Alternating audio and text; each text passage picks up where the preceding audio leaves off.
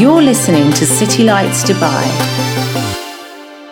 We've got our good friend Jake, and I just thought, you know, we've, we've got a, quite a transient church. The church grew quite a lot and is growing uh, yearly and, and kind of weekly. So a lot of you would have known Jake has, has been part of our story and a real voice into City Lights over the years.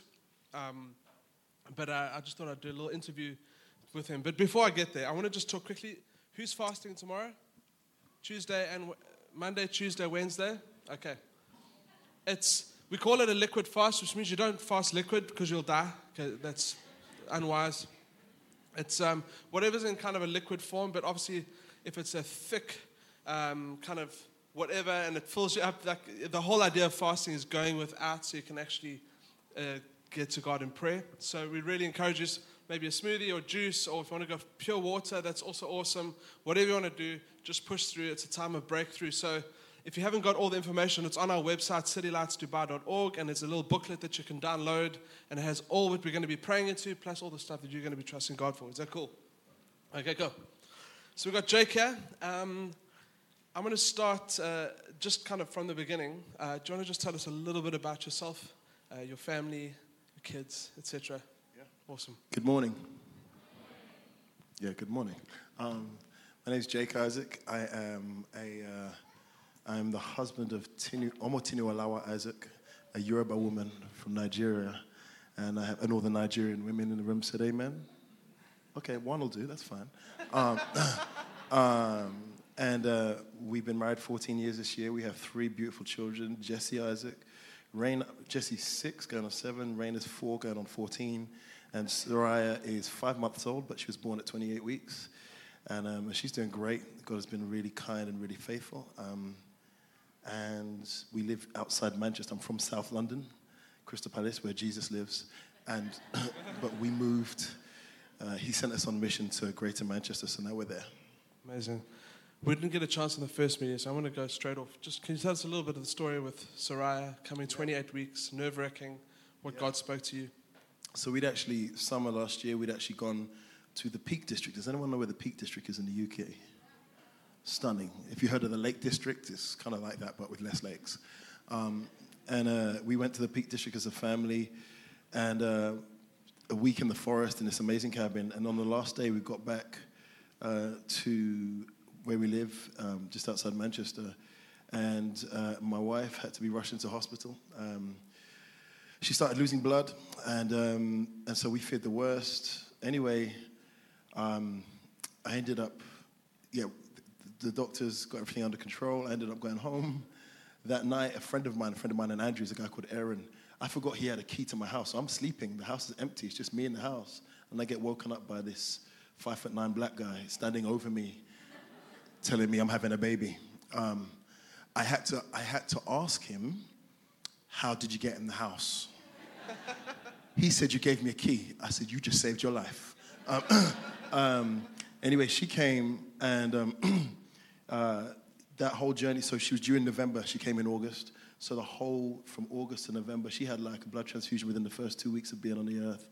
And um, she's, whole journey has been actually immense, intense, and all the enses. And, um, but right now, she's home. She just got signed off, um, discharged from hospital completely a week ago. No oxygen tanks needed at home, uh, no support for breathing, no caffeine shots, none of that.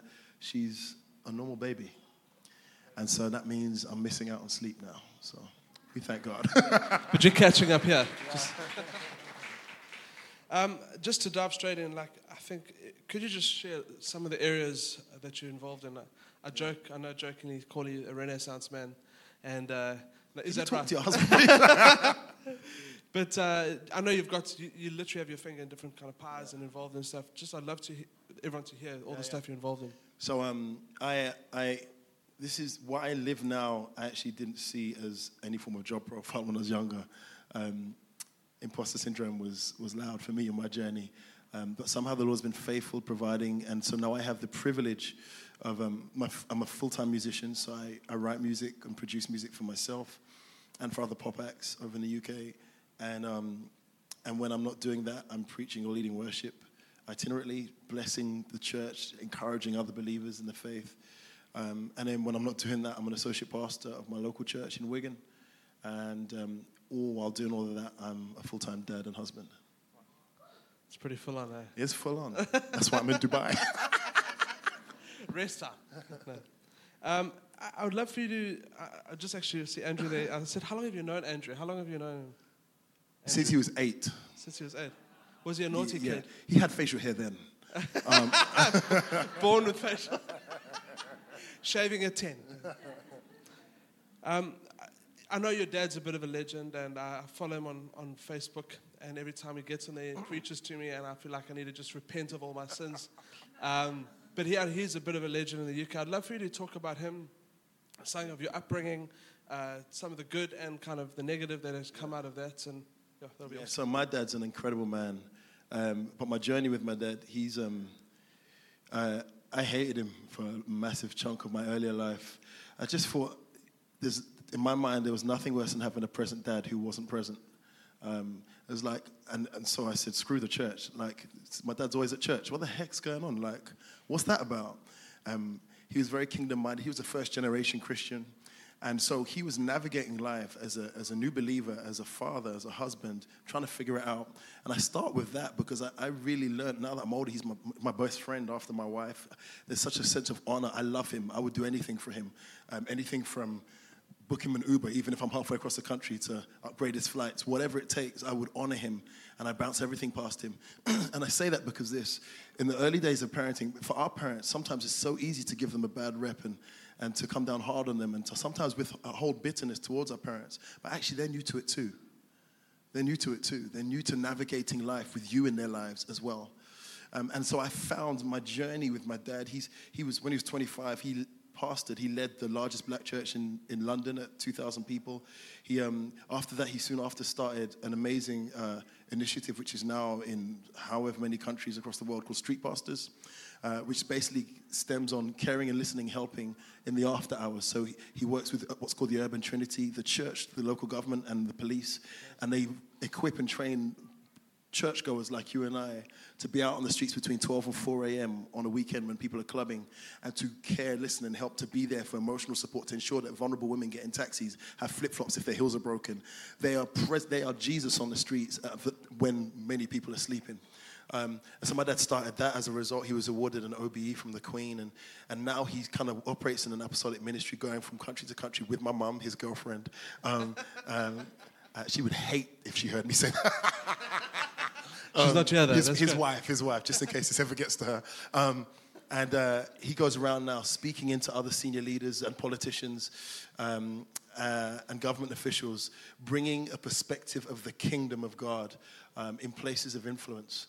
And, um, and I, I honor him. I love him. I'm proud to be his son. I phone him regularly, and I thank him. I thank him for, um, for putting up with my rubbish um, and also for loving me the way he, he knew how to.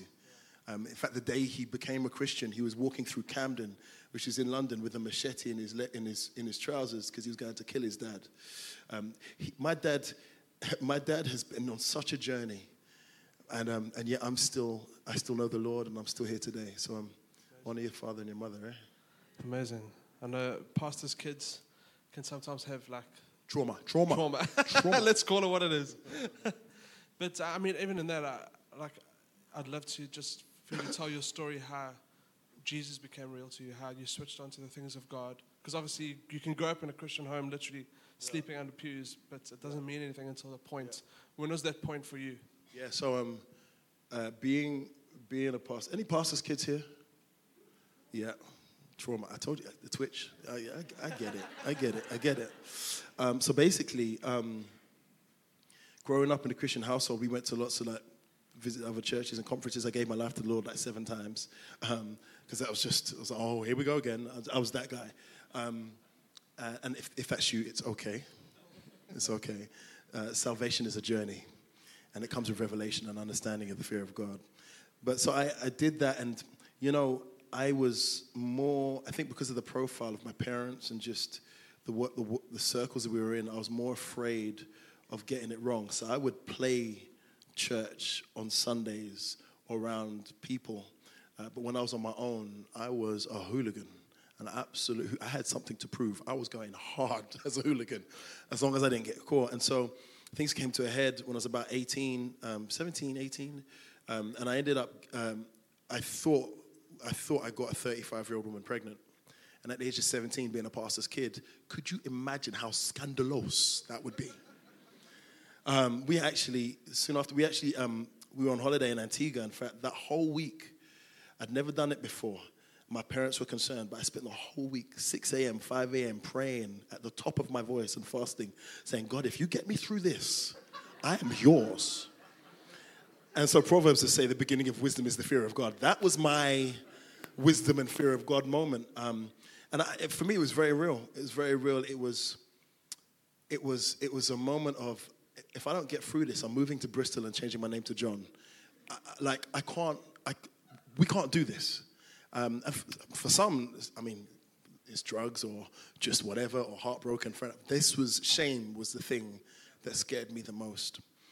And um, uh, ironically, my dad has pastored and led people to the Lord with way more scandalous stories than that. And so, actually, if I'd been more transparent with my dad, he'd probably have been there for me more than I thought. But that was the moment, and um, I didn't have a child with this 35 year old woman at the, t- at the age of 17. And so now I'm the Lord's. And now I encourage uh, other gener- younger generations of how important it is to live free. If you're not there with the Lord in terms of pursuing holiness, that's cool. You understand? Like, it's, it's not a problem. There's enough grace. God's a big boy. Like, it's a journey. It's fine. But no one likes being forced to kiss them. Relationship with Jesus is not by force. Take your time. Hang around godly people ask the questions, do an alpha course, journey with Jesus rather than appearing one way on one day. And that's bondage. You don't want that. God wants us free. There's a lot of um, talk on calling, and I mean, I also even preach it from the front, but you're obviously walking in your calling 38, 39, approaching 40. Like okay, said, okay, I, okay, yeah, okay. here's, here's the thing I've aged, you haven't. Like that's that's the crazy thing. It's just uh, unfair genetics. Um, but the thing is, uh, like, how did you kind of find, you know, like this is your thing? So I know there's a singer-songwriter, minister, uh, worship leader. I look at some of the young guys, Jaden Freeman sitting at the back. Like, how did you, how did you figure that thing out? Even, I mean, even the Caleb's amongst us, those post 50, 55, to say, actually, do you know what? Like, there's still land that I can take. There's still calling that I can take. How did you work that through? When I gave, in fact, that week when I was in those two weeks we were on family holiday in Antigua, I remember when I decided, all right, Lord, no matter what's awaiting me when I get back and this woman tells me it is or it isn't, whatever happens, I'm yours. That's the reality of it. Because I'm useless at life on my own. I'm absolutely rubbish at it. And I said, if we're going to do this, I'm not waiting for a couple of years to find out. I need you to tell me what I'm about and what I'm on this earth for.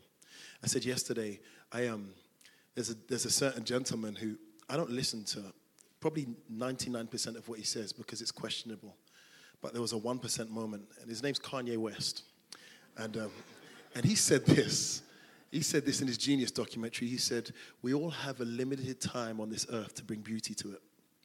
And for me, that reeked of the call of God.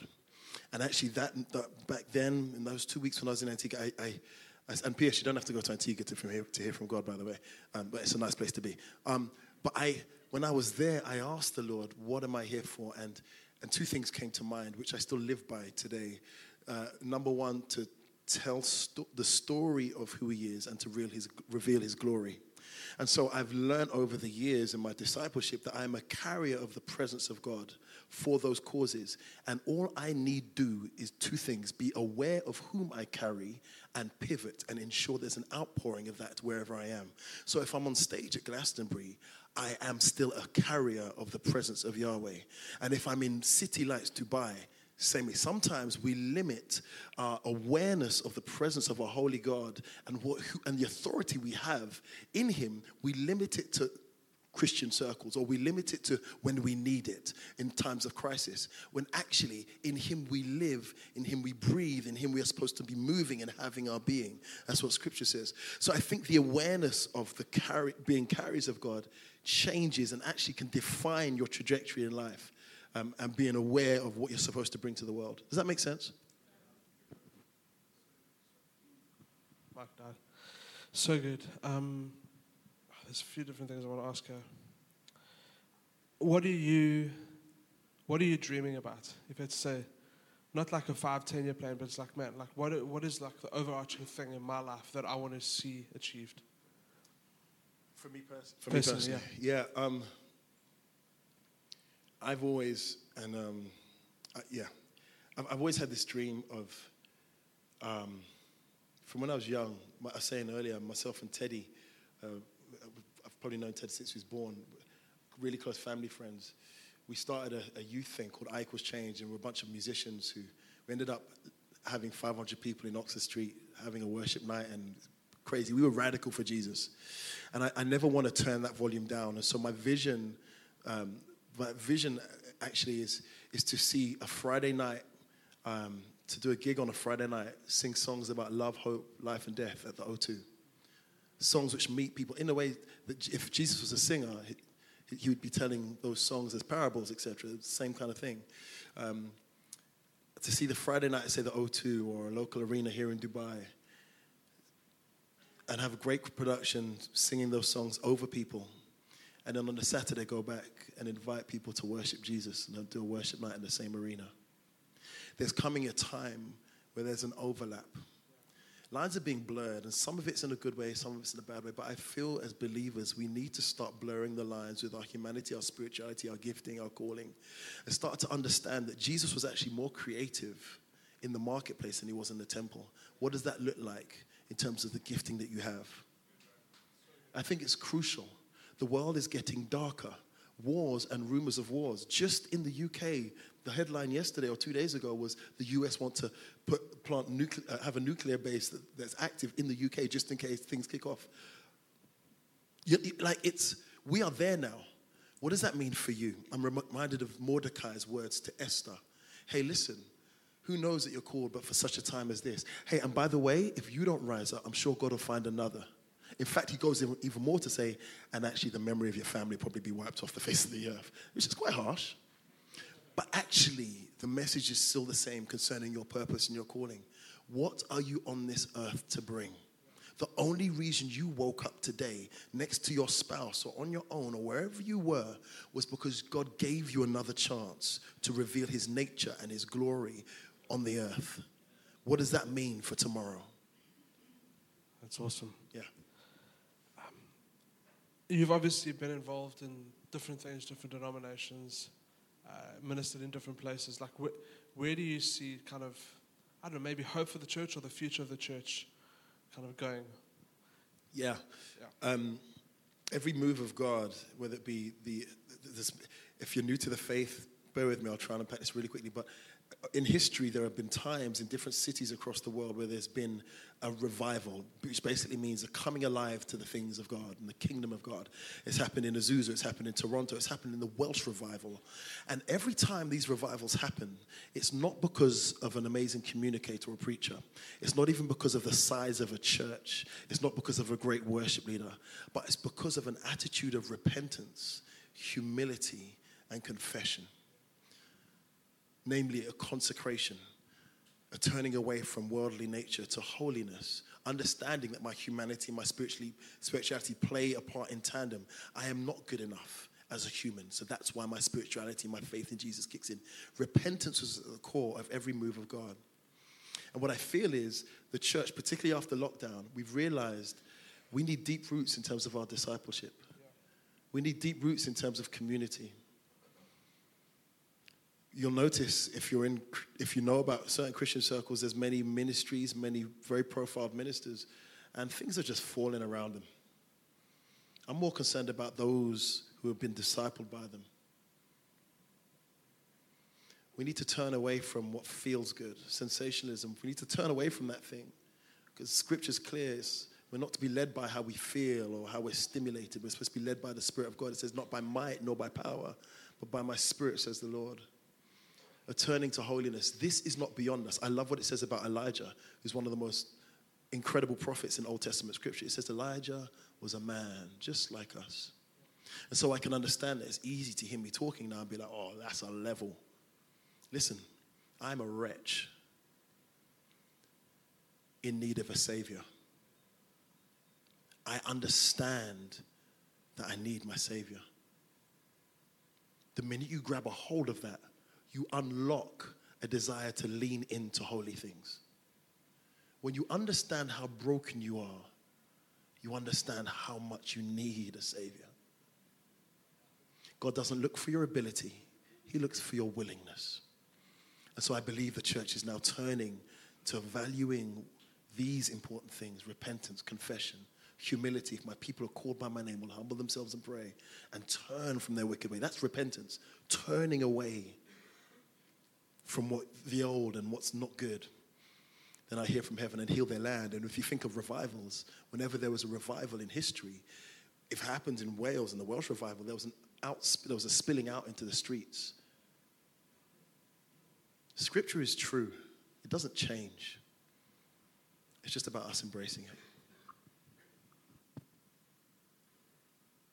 That's so good. Uh, I'd love for you to pray for us. Um, we're obviously going into a fast tomorrow as a community, and I, I often kind of dream about this either going to bed, waking up in times with Jesus. Is imagine God had to just pour out his presence in this space, in this city, in a little warehouse that's relatively unknown. Imagine he just did that in an increased way, because he really is doing it.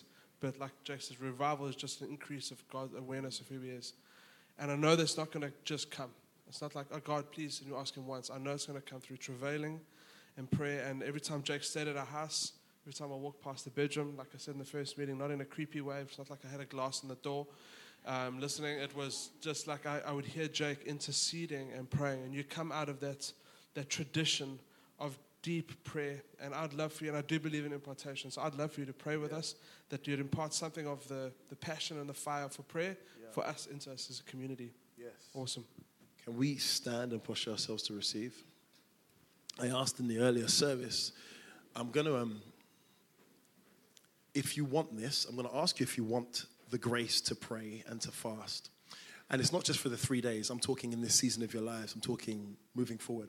But before I ask you, I need you to understand when you have the grace to pray and to fast, it comes with the cost of sacrifice. Denying yourself of what you would normally indulge in. The apostles say that he may increase and I may decrease. So now I'll ask you would you like the grace to pray and fast? It's not a trick question. Would you like it? Yes or no? Okay. Now posture yourselves to receive. It's an outward act reflecting a spiritual disposition. Come and move and breathe and work, Holy Spirit, now. Come and stir the waters of our hearts. Come and stir the waters of our hearts now. Come and saturate our minds now. Come and unlock. Come and smash open our hearts now to you. Withholding nothing. Come, Holy Spirit. Come and overwhelm now, Holy Spirit. Come and renew now. We ask, sweet Holy Spirit.